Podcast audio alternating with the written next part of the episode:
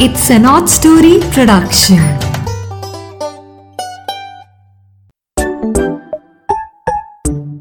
Hello मेरे प्यारे प्यारे दोस्तों नीरा की नैया आपके लिए नई कहानी के साथ फिर से हाजिर है और इसने अपने यादाश्त के समुद्र में खूब सारे गोते लगाए और एक कहानी जो आज आपके लिए लेके आई है, उसका नाम है दादी का जमाना ये जो नीरा दादी है, ये भी तो दादी है ना? तो दादी के जमाने की बातें जो है ना, नीरा दादी को बहुत याद आ रही थी। तो उसी पे एक कहानी बना दी। तो चलो, फिर अब हम अपनी कहानी शुरू करते हैं।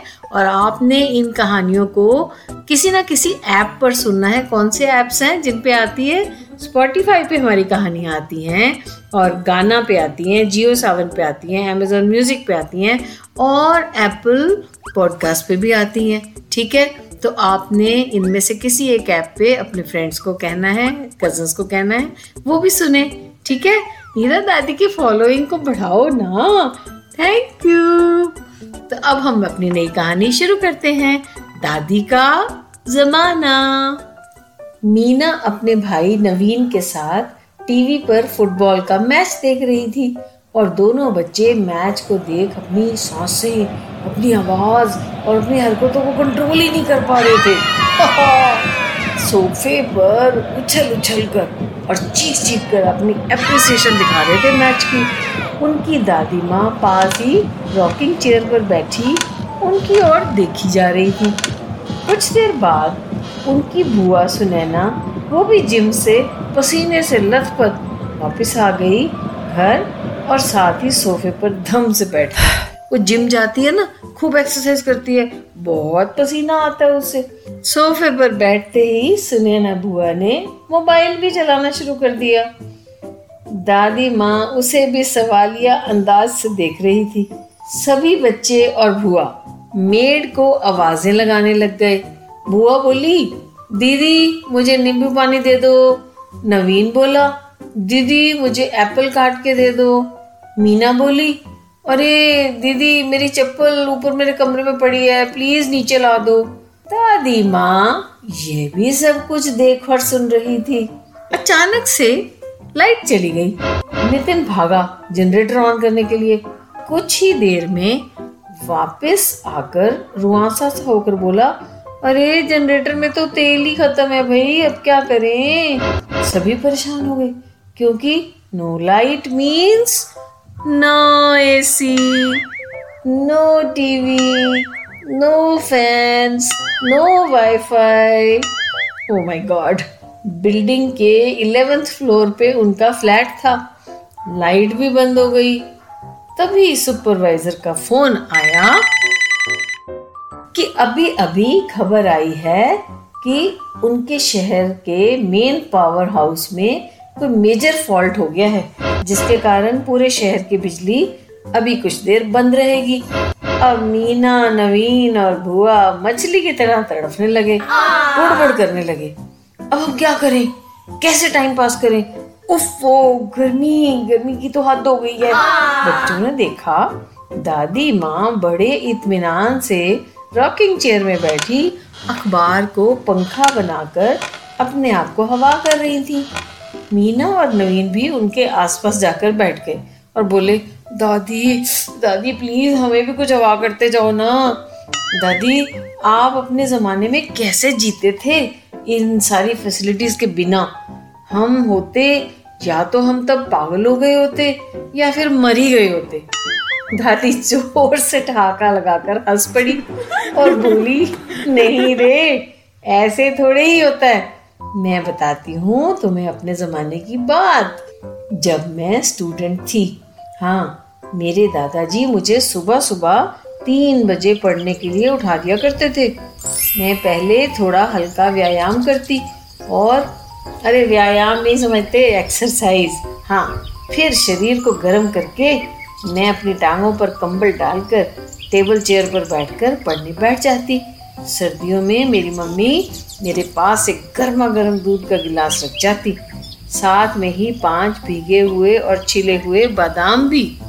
छह बजे तक पढ़कर मैं फिर नहाने चली जाती और फिर स्कूल के लिए तैयार हो जाती।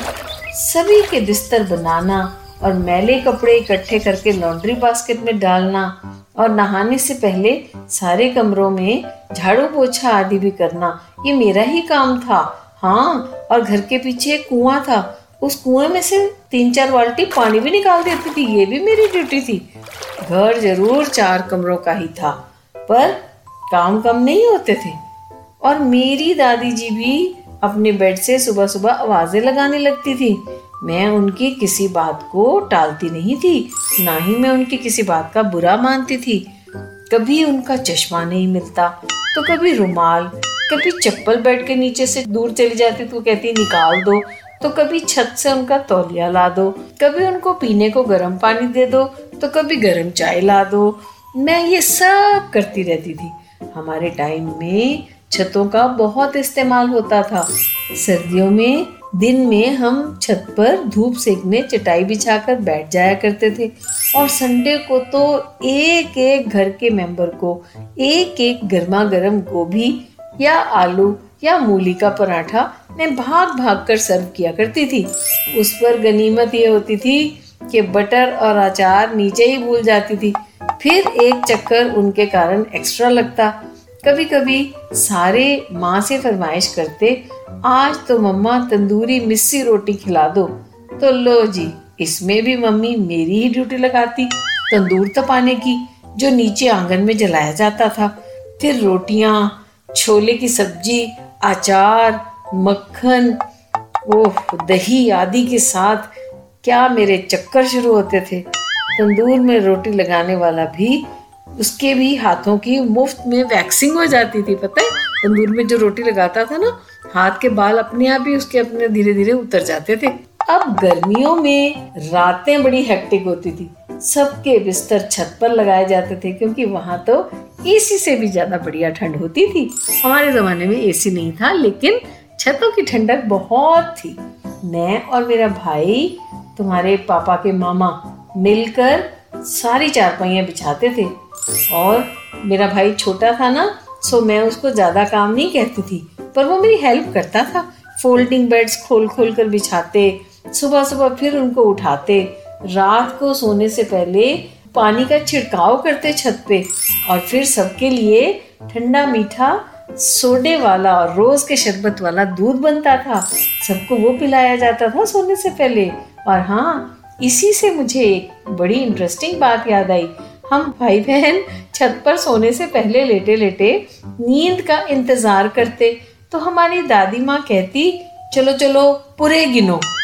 अरे, हमने कहा, ये क्या होता है? तो दादी ने समझाया कि ये क्विज की तरह है। बारी बारी तुम दोनों एक एक करके उन शहरों के नाम लो, जिनके साथ पुर लगता है। और हम दोनों शुरू हो जाते, कंपटीशन करना। वो बोलता, रामपुर? तो मैं बोलती, श्यामपुर। वो बोलता, सीतापुर। तो मैं बोलती, लखनपुर। फिर चलता, कानपुर, होशियारपुर, गुरदासपुर, जमशेदपुर, जयपुर, उदयपुर येपुर वोपुर अरे वाह, बड़ा मज़ा आता। और फिर दिमाग पर ज़ोर लगाते लगाते जाने हमको कब नींद आ जाती। तो बात यह चल रही थी कि हम ऊपर, नीचे, अंदर, बाहर और उठ बैठकर इतना काम करते थे कि हमारी हर तरह की कसरत हो जाती थी। हमारा घर ही हमारा जिम होता था। तुम्हारी बुआ की तरह हमें किसी जिम में नहीं जाना पड़ता था और ना ही किसी पार्लर में जाना पड़ता था। हाँ तुम्हारी तरह नौकरों को आवाज़ें नहीं मारते थे हम लोग, बल्कि बड़ों के बुलाने पर हम खुद भागे भागे जाते थे। एक्चुअली घरों में इतने नौकर होते ही नहीं थे तब। आज तुमने ज़िंदगी में शायद पहली बार लाइट जाती हुई देखी है। तो देखो कैसे मछली की तरह तड़प रहे हो। हमारे टाइम में लाइट अक्सर जाया करती थी। तब कोई लाइट का प्राइवेटाइजेशन नहीं हुआ हुआ था। जब लाइट जाती तो हम हाथों से पंखियाँ चलाने से कभी नहीं कतराते थे। कभी ब्यूटी पार्लर भी नहीं जाते थे। महीने में एक बार माँ मुझे बटना मलती थी। बाहों पर, पैरों पर, मुँह पर, साबुन की जगह माँ मुझे दूध और बेसन का घोल बना के रखती थी बाथरूम में। कहती थी, साबुन की जगह दूध और बेसन का घोल ही लगाना मुँह पे। और बॉडी को नहलाने के लिए तो साबुन नहीं होता था गाचनी मिट्टी रखी जाती थी। गाचनी मिट्टी से कभी फोड़े फुंसियाँ भी नहीं निकलते थे और स्किन बहुत अच्छी रहती थी। बच्चे दादी माँ की बातों से इतना आनंद ले रहे थे कि लाइट कब आ गई उन्हें पता ही ना चला। दोनों दादी को लिपट कर उनसे लाड लगाने लगे। तो बुआ ने आवाज़ देकर याद दिलाया, चलो चलो, अब जल्दी जल्दी नहाने को जाओ।